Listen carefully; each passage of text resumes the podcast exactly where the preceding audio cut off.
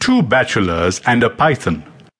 Once upon a time, in a small village in Central Africa, there lived two men, Kalemeleme and Kinku.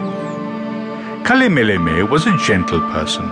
He avoided fights and squabbles as much as he could, whereas Kinku was hot-headed and lost his temper often. Both of them led unhappy and lonely lives. One day, Kalemeleme decided to go hunting. Armed with a bow and arrows, he set off to the forest. There he killed a grey wild cat and a brown wild cat. As he was returning home, he met Moma, a rock python. Moma was one of the mightiest creatures of the forest. Kalemeleme was about to shoot when Moma said, Have mercy on me, I'm freezing. Please take me to the river where it is warmer. Kalemeleme was overcome with pity. He carried Moma on his shoulders and on reaching the river threw the python into the water.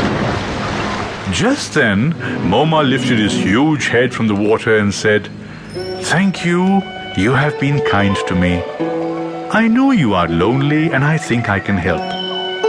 Throw the grey and brown wildcats into the water and take whatever the water spirit offers you.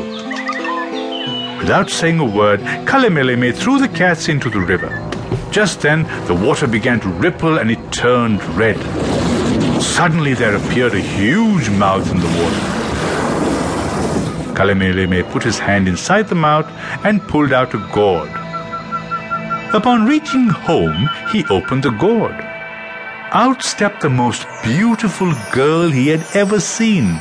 Not only was she beautiful, but she was talented as well.